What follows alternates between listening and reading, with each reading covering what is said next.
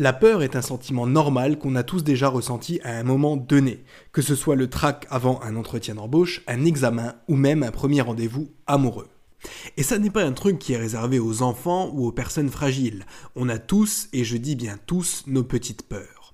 Celles qu'on vient d'évoquer ne représentent rien de bien méchant, mais il en existe d'autres qui peuvent littéralement paralyser certaines personnes dans leur avancement et dans leur développement personnel. Ainsi, certains s'empêchent de vivre pleinement leur vie, de voyager, d'explorer, d'entreprendre, de parler à de nouvelles personnes, simplement par peur de mal faire ou par peur du jugement, par exemple. Si tu t'identifies à ça ou que tu reconnais quelqu'un dans ce que je viens de dire, alors ne bouge surtout pas parce que dans cet épisode, on va voir qu'il existe différents types de peurs et on va aussi parler de comment elles fonctionnent, de comment tu peux en faire une force en les utilisant à ton avantage et en définitive, de comment tu vas pouvoir les apprivoiser.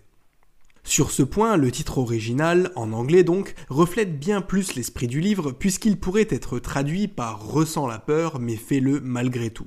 Comme on va le voir après, et désolé de te le dire comme ça, tes peurs ne disparaissent pas. Pour atténuer ou anéantir leur influence, tu vas simplement devoir faire ce que dit le titre du livre, c'est-à-dire agir comme si elles n'existaient pas. Si tant de personnes se trouvent bloquées dans leur vie, c'est simplement parce que non seulement elles font l'erreur de croire que leurs peurs peuvent disparaître, et en plus, elles attendent passivement qu'elles disparaissent toutes seules.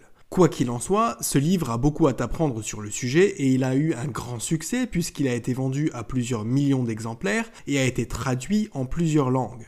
Et pour cause, Susan Jeffers a un doctorat en psychologie de l'université de Columbia, donc les conseils qu'elle donne sont d'une qualité qui n'est plus à démontrer. Je te propose ici de résumer ce livre en 5 grands axes de façon synthétique. Comme d'habitude, si tu veux approfondir, tu peux toujours commander le livre via mon lien en description. Et si le sujet t'intéresse, tu peux aussi visionner ou revisionner ma seconde partie du résumé de Réfléchissez et devenez riche. Elle est complètement décorrélée de la première partie et elle traite des 6 principales peurs qui nous empêchent d'avancer. Ceci étant dit, passons à la partie 1, qu'est-ce qu'une peur et comment la reconnaître ? Pour l'auteur, tout le monde a peur de quelque chose, mais à des niveaux différents. Le premier niveau de peur, selon elle, ce sont les petites craintes du quotidien, comme la peur de faire un accident, d'avoir des soucis d'argent ou la peur de vieillir. Le second niveau, ça touche déjà plus à la psychologie et à ton état d'esprit. Ça va donc concerner ton estime de toi, ta peur d'être vulnérable ou ta peur de l'exclusion, par exemple. Le troisième niveau, c'est vraiment le dernier stade. C'est celui où tu te dis que là, c'est trop et que tu n'arriveras pas à faire face. C'est important de les distinguer parce qu'elles ne vont pas se dissiper de la même façon. Mais quel que soit le niveau de cette dernière, comment est-ce qu'on identifie une peur ? En fait, il faut clairement se demander « qu'est-ce qui aujourd'hui m'empêche d'avancer ? À l'heure actuelle, quelles craintes sont un frein à ma réussite et à mon développement ?» Parce que c'est bien ça l'esprit du livre. Le but, ce n'est pas d'identifier tes peurs pour le simple plaisir de le faire. Parce qu'en soi, il y a des peurs dont on se fiche pas mal. Dans mon cas, par exemple, j'ai le vertige. J'ai très peur de la hauteur, mais au final, ça ne m'empêche pas de vivre et de me développer. Mais à côté de ça, il existe des peurs qui posent vraiment problème, et c'est sur celles-là qu'il faut que tu travailles. Je pense par exemple à la peur de parler en public, qui peut être vraiment pénalisante sur le long terme, ou carrément aux phobies scolaires ou autres crises d'angoisse. Même si c'est plus facile à dire qu'à faire, le meilleur moyen de combattre ces peurs, c'est de les affronter. Ce qui m'amène à la partie 2, le paradoxe de la peur. Comme l'indique le titre du livre, il faut agir malgré la peur. Parce que le problème, c'est qu'elle fonctionne selon un cercle vicieux. Plus on reste paralysé, plus la peur va augmenter, moins on va avoir tendance à passer à l'action.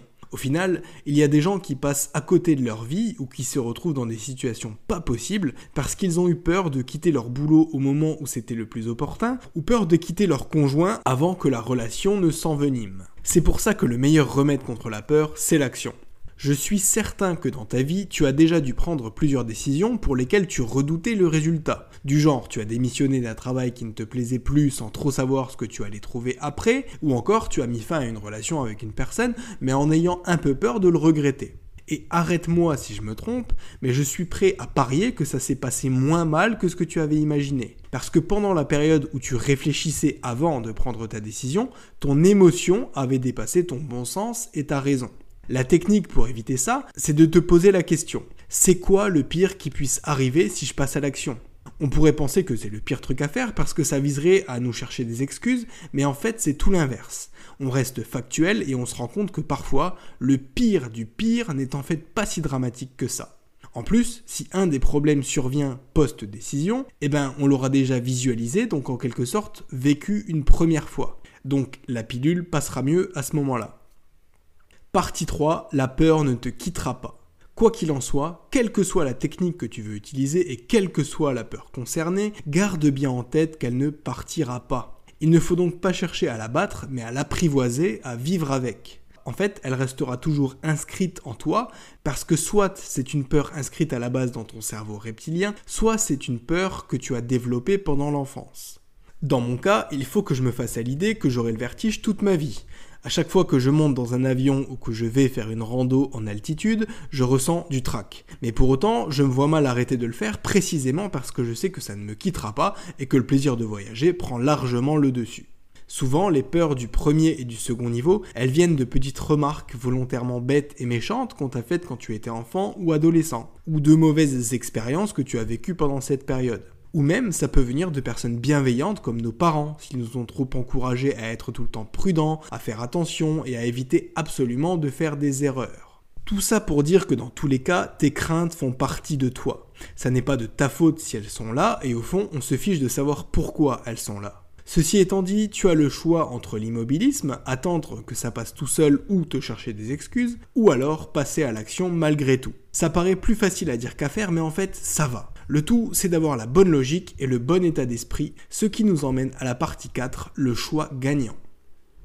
Au début du chapitre qui traite de ce sujet, l'auteur nous dit que parfois, on se sent comme un âne entre deux bottes de foin. Incapable de choisir celle qu'il va manger, il va finir par mourir de faim. L'ironie de la chose, c'est qu'en n'arrivant pas à faire un choix, l'âne fait aussi un choix, celui de mourir. À cause des excès de prudence qu'on nous a inculqués dès le plus jeune âge, on a tendance à faire comme l'âne, c'est-à-dire rester statique par peur de faire un mauvais choix. Parce qu'un mauvais choix, ça pourrait nous faire perdre amour, argent, amis ou santé, c'est-à-dire toutes ces choses que sont censées nous apporter les bons choix. Parce qu'on se pose beaucoup de questions sur les conséquences potentielles de nos choix, on finit par rester statique et ne pas en faire. Parce qu'on part du principe que non seulement ça va mal se passer, mais qu'en plus ça va être irréversible. Ça, c'est ce que Susan Jeffers appelle le modèle perdant. Il existe selon elle un autre modèle qui est le modèle gagnant.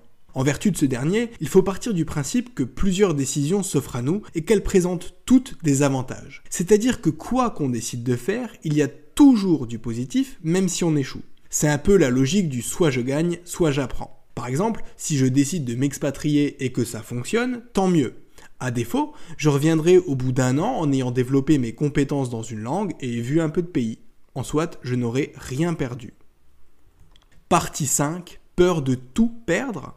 Je sens que cette partie va être ma préférée parce que je vois déjà arriver les remarques du type « Oui mais attends gamin, c'est bien gentil de pousser les gens à la décision, de leur dire qu'ils devraient oser quitter leur boulot ou lancer leur boîte, oser quitter leur conjoint même s'il est toxique et oser faire le tour du monde. Mais en pratique, ils risquent de tout perdre. » Je voudrais commencer par dire que la plus grosse perte, on l'a en restant statique. Ensuite, il faut savoir prendre le problème à l'envers. Si certains peuvent effectivement tout perdre en prenant une pareille décision, c'est parce que leur tout repose sur une seule chose.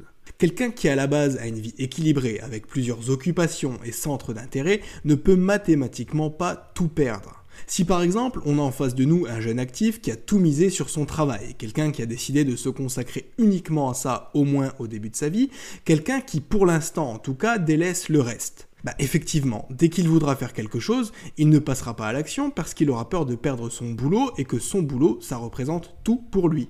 Et si jamais il venait à le perdre, alors il serait complètement désemparé.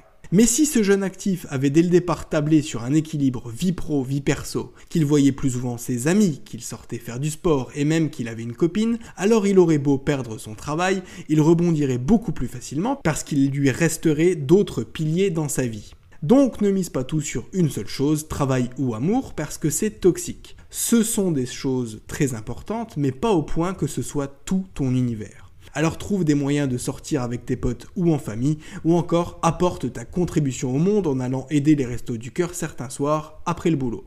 Voilà, j'espère que ce bouquin t'aura permis d'identifier tes peurs et surtout qu'il t'aura donné envie de les combattre. Si c'est le cas, rétribue cette vidéo d'un like et d'un commentaire. En attendant, je te dis à bientôt pour un nouveau résumé, c'était ebook, ciao ciao.